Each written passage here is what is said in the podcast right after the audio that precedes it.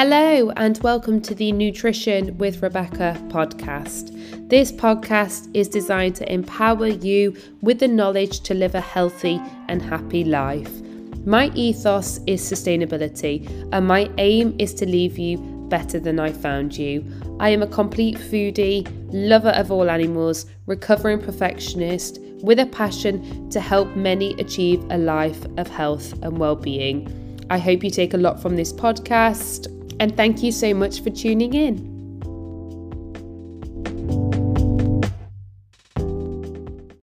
Hello, and welcome to episode number two of the Nutrition with Rebecca podcast. You're joined by me, your host, Rebecca, and my four legged best friend, Edith. Now, I'm introducing Edith because those of you who know her, she's the cutest dog that I have ever, ever had my eyes set upon. However, she has a tendency to bark. Now, I am sat in my living room. I am being honest. I'm being authentic and open with you guys. I'm here to give you the evidence based knowledge to help you live a life of health and happiness that's true to you. However, I don't have a studio, so you may hear her in the background. So I'm apologising first and foremost for that. So today I want to talk about a topic self compassion. In diet culture, growing up, we've had our sole focus be just on nutrition, just on numbers as a way of improving our health, whether that was counting syns, whether that was counting calories, whether that was counting points. But what this does is loses perspective of other things that we can be doing to implement behavior change within our day to day activities that coincide with health. Because, of course, health is more than just what you eat, right? And self compassion, in my opinion, is one of the underrated secrets to success. Whether that is success with your job, success in life, self compassion will save you time and time again. In society now, we're too hard on ourselves. We're taught that we need to really grind to get results. But with many, that does come at the expense of their health. We live in constant stress mode, constant fight flight mode. And in essence, it inhibits us reaching our goals.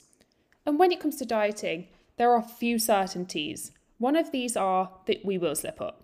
It's not a case of if we slip up, it's a case of when we slip up. And being hard on yourself and trying to be perfect all the time, focusing solely on your nutrition, is what is leading you off track. That is leading you to feel like a failure, leading you to feel guilty, and talk to yourself in a negative, derogatory tone. And success in the pursuit of any goal isn't about being perfect, it's how you respond when things don't go perfectly. And it comes as a huge surprise to many when I say, be kinder to yourself instead of trying to be perfect all the time. Not only is the perfection mindset mentally droning, it will hold you back because, in essence, perfection doesn't exist. Now, I can hear you saying, well, Rebecca, if I just practice imperfect action all the time, I'll just give myself excuse not to doing not to do it. And I completely agree, right? I was certainly in that mind frame. But it's holding yourself accountable to how you want to respond. It's not lowering your standards. In fact, it's the complete opposite.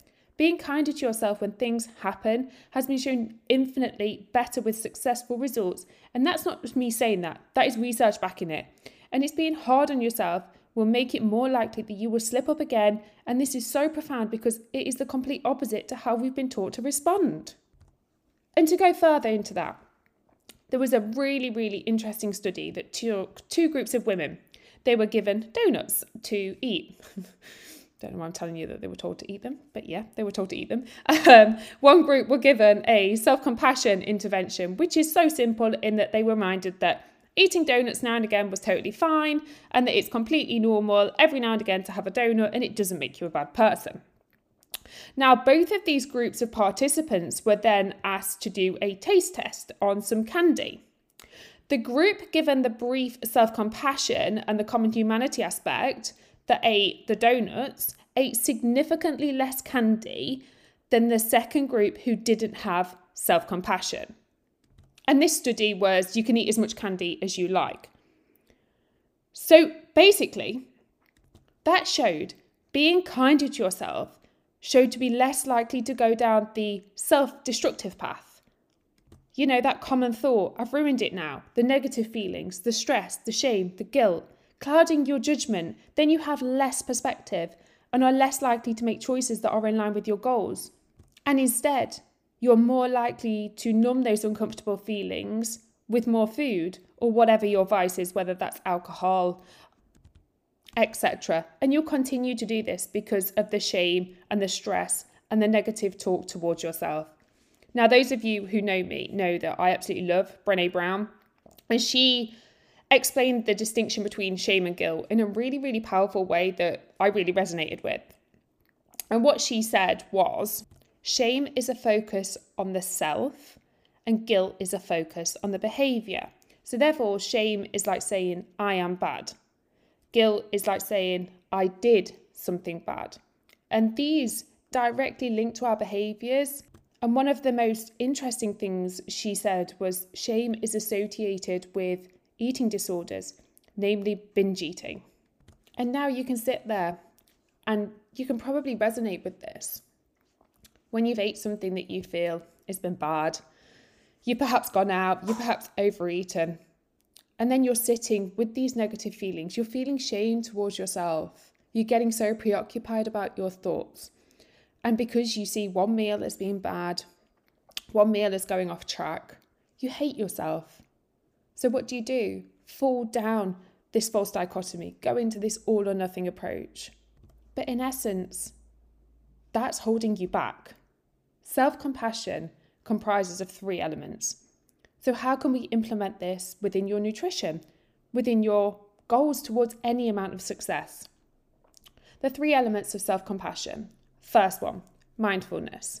Mindfulness, namely, of your thoughts. So, breaking down your thinking, being accepting of what has happened, reflecting on it, and labeling how you're feeling, labeling how you're feeling in terms of that emotion, and building emotional granularity, giving these emotions language, can really help shape what you're feeling. Without awareness of our emotions and without the language to recognize these, we struggle to regulate our emotions, and then your self awareness is diminished. And in the famous words of Susan David, learning to label emotions with more nuanced vocabulary can be absolutely transformative. And then that coincides with that mindfulness. You are mindful of how you're feeling, and therefore you are more likely to continue with your journey instead of reacting, and therefore responding kinder to yourself. And the second element of self compassion is common humanity. Basically, that you are human. Basically, this happens to us all.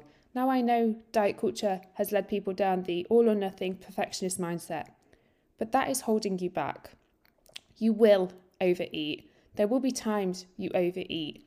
And overeating isn't inherently bad, it's the intent behind the overeating. You will also slip up, you will have failures. That again is part of life. And interestingly, we're surrounded by GPs here in the UK 80% of GPs fail at least one or more of their exams, but they go back and they learn and they go again. Maybe you didn't pass your driving test first time. I know I didn't, but I still drive now because I went away and I learned. That's where we can accept the power of common humanity, knowing that failing is part of life, but it doesn't mean that we are a failure. It doesn't mean that we should feel shame towards ourselves. It's just part of life, it's part of our existence. And the final element of self compassion is kindness.